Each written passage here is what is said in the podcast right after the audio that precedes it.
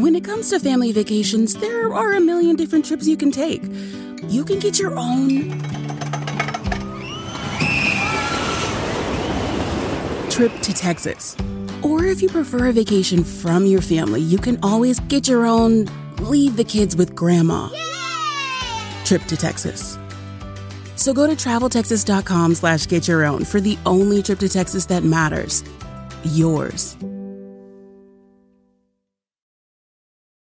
Introducing Celebration Key, your key to paradise. Unlock Carnival's all new exclusive destination at Grand Bahama, where you can dive into clear lagoons, try all the water sports, or unwind on a mile long pristine beach with breathtaking sunset views.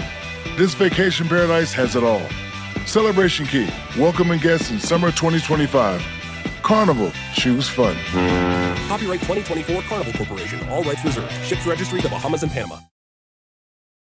The Bowery Boys, episode 77. Whatever happened to Freedom Land? Hey, it's the Bowery Boys. Hey. The Bowery Boys is brought to you by Eurocheapo.com.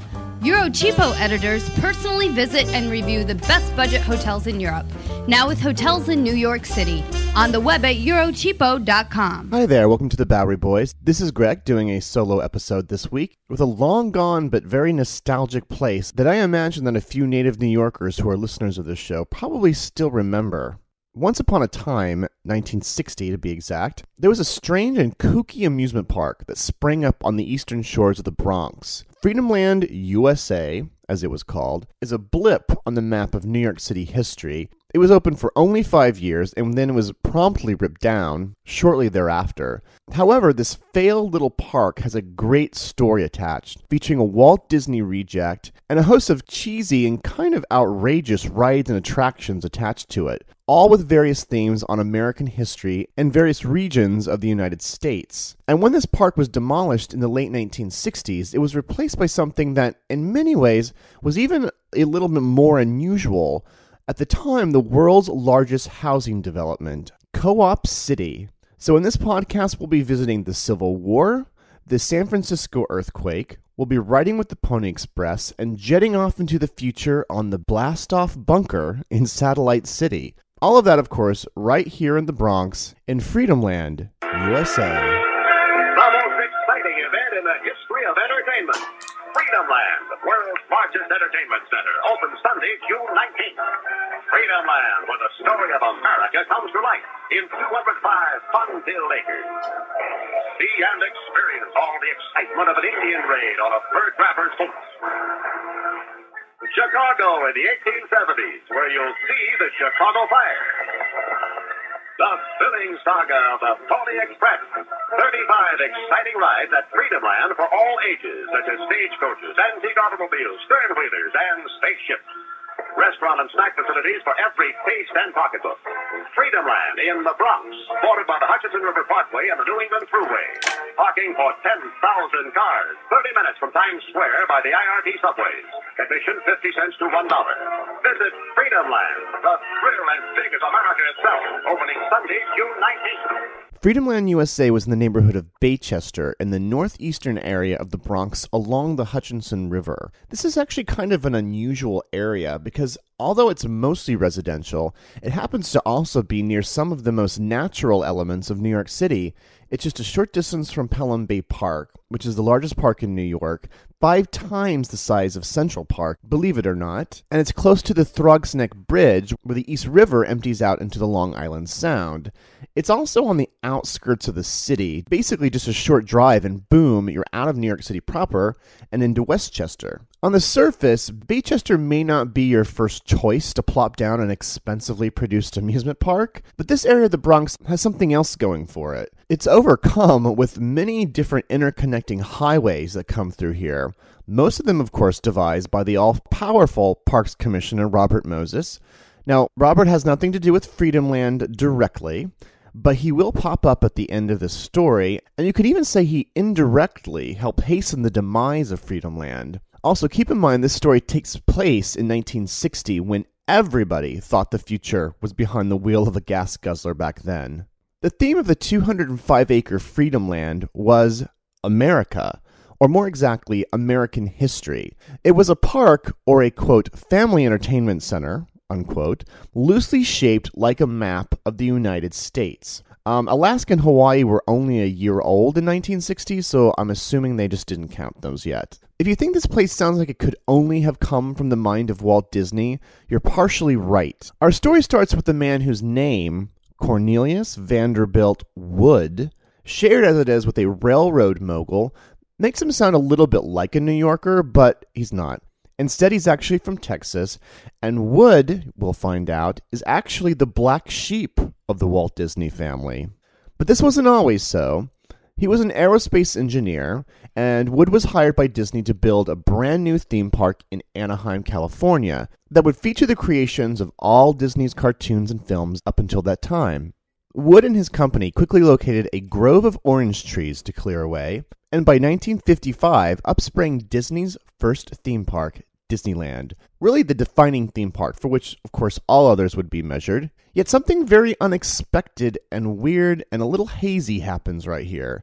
Sometime in late 1955, Walt and Cornelius, who had actually been made the vice president of operations of Disneyland, had some kind of falling out. And despite helping create the park that would help define his empire, Disney fired Wood in 1956. Nobody really knows for sure, but I'll tell you, if you dig into this a little bit, there's a lot of really wacky conjectures out there. One book claims that Wood was embezzling money from Disney. Another says that Wood had actually chosen the location of Disneyland along psychic, quote, geophysical ley lines, essentially beacons to UFOs and extraterrestrials.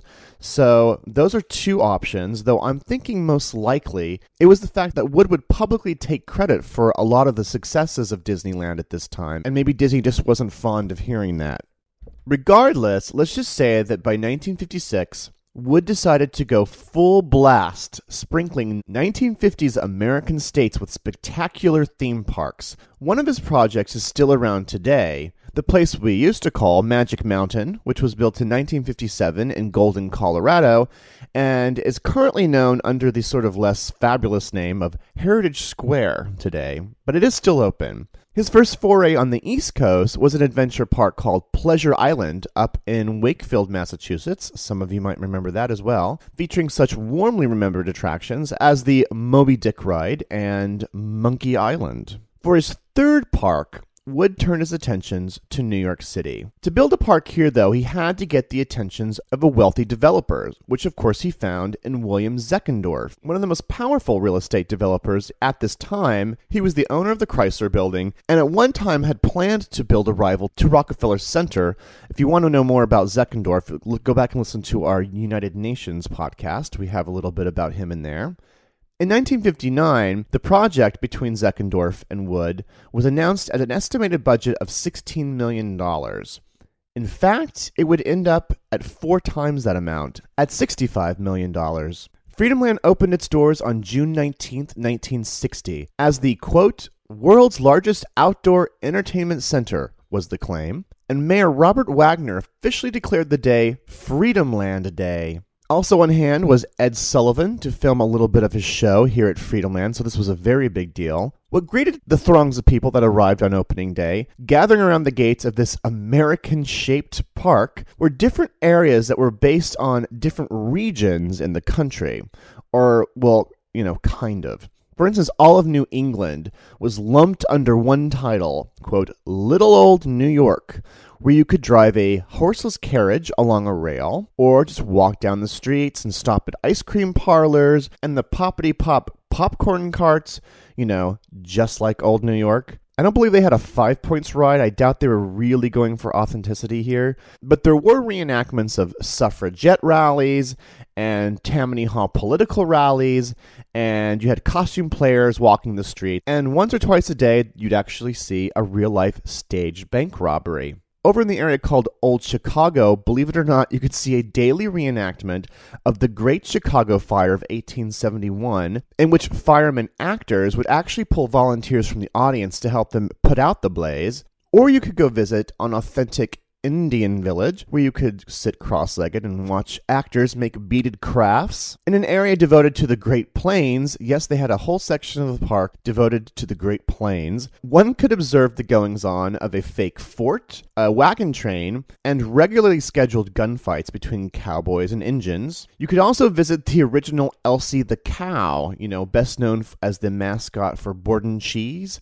There was actually a, a real cow named Elsie, and for a short time she could be found here at Freedomland with her calves in something disturbingly named Borden's Barn Boudoir, where you could see Elsie, that's right, in her human bedroom. San Francisco had an entire section featuring an earthquake ride, a really politically incorrect Chinatown, and something called the Northwest Fur Trappers Ride. The Old Southwest featured Casa Loco, quote, where the laws of gravity are repealed, unquote. In New Orleans, you could try out a tornado adventure, a zippy indoor ride where you were whisked around dodging animals and houses because there's nothing more fun than being trapped in a tornado. And after that, you could, of course, simply relax along the path of a Civil War battlefield.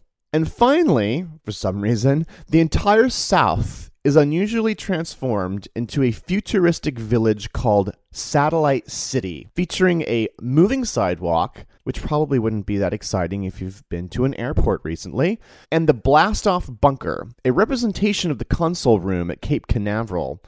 Also in this area was a pavilion called the Moon Bowl, where guests were greeted with live performers by big names, actually, like uh, Brenda Lee, the Everly Brothers were there, Ricky Nelson. Well, and basically any and all wholesome good pop music acts of the early 60s. I'm sure the Jonas Brothers would perform there if we had Freedomland today. Okay, so I, I know I'm making this sound like a little hammy, but it was a little, um, but for a small moment, it was it was also very popular. Sixty thousand people, in fact, on opening day. Keep in mind, the only real place in New York City really like this was down in Coney Island. But in the '60s, that neighborhood was actually a lot more known for crime than frivolity. So why not come here? And perhaps Freedomland should have been more popular given that it was this huge production and it was brand new. But unfortunately, it was also heavily racked with lots of misfortunes here. Many parts of the park, for instance, like Satellite City, weren't even opened on the first day or even for the first few weeks, and many of Freedomland's attractions that actually were completed proved to be kind of bitterly ironic. For instance, the park that, of course, featured the reenactment of a great fire actually had a fire that destroyed six buildings before the park even opened. On August 28, 1960, you could witness that fake bank robbery, and then, of course, you could just walk over a few blocks and then catch a real one. Four mass bandits who actually made off with $28,000 and then, get this, escaped on a boat. And then, one week after Freedomland opened, a stagecoach overturned, injuring 10 people, one with a broken spine. And all of this is just in one summer. Within three months, the place was already in debt. They even tried to lure a familiar name, Roy Disney, into the venture as a way to make more money, but to no avail, I'm afraid. The park limped on through 1961, 62, 63, reducing prices, adding flashier attractions, like a depiction of Jesus at the Last Supper, comprised entirely of wax, as well as a lot more generic rides like bumper cars and roller coasters, anything they could pull out to increase business. Then something happened in 1964 that pretty much sealed Freedomland's fate forever. Robert Moses and his World's Fair of 1964 and 65 opened, just a borough away in Flushing Meadows, Queens. Okay, Freedomland was by no means doing very well. It was definitely on its last legs. But now there was simply no more need for it with the World's Fair close by. Why visit a representation of the United States when Robert Moses, of all people, had a much flashier version of the entire world? Not to mention all these elaborate futuristic design buildings and exhibitions. And so, just four years and three months later, on September 14th, 1964, Freedomland declared bankruptcy and closed its doors forever. Most of the rides were dismantled and completely destroyed, although for a while a few could still be found in amusement parks throughout the United States, and you might be able to find some today, including the Tornado Ride, uh, which was adopted by a theme park up in Lake George, New York. This large plot of now unused land could have been divvied up to multiple developers. Instead, some of it was given over to a massive project which began construction in 1968 something that would become known as Co op City, a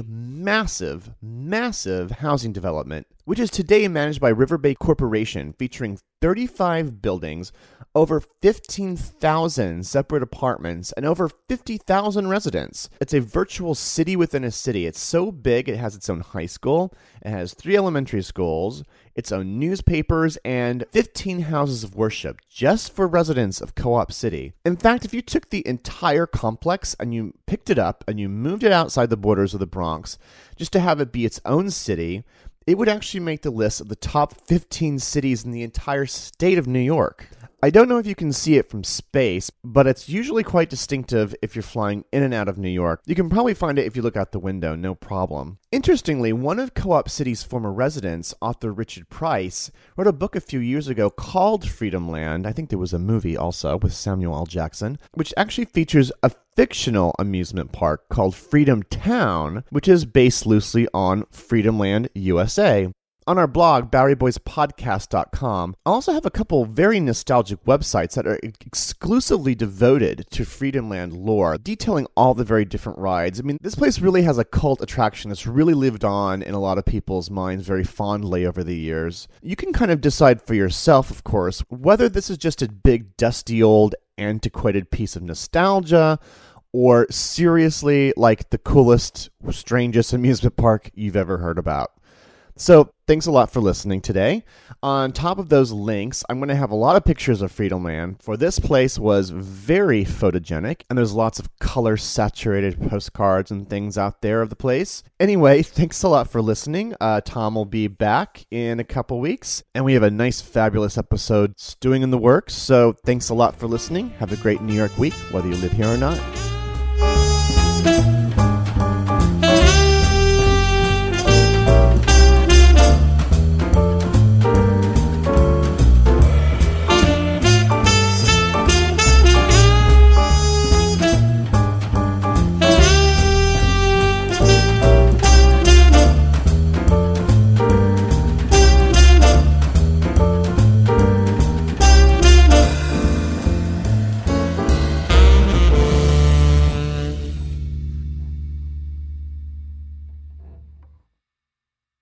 No matter what you're a fan of, Texas has the trip for you. There's the trip to Texas and the trip. Or maybe you're the kind of fan who'd prefer a trip to Texas or a trip. Either way, go to traveltexas.com slash get your own for the only trip to Texas that matters. Yours.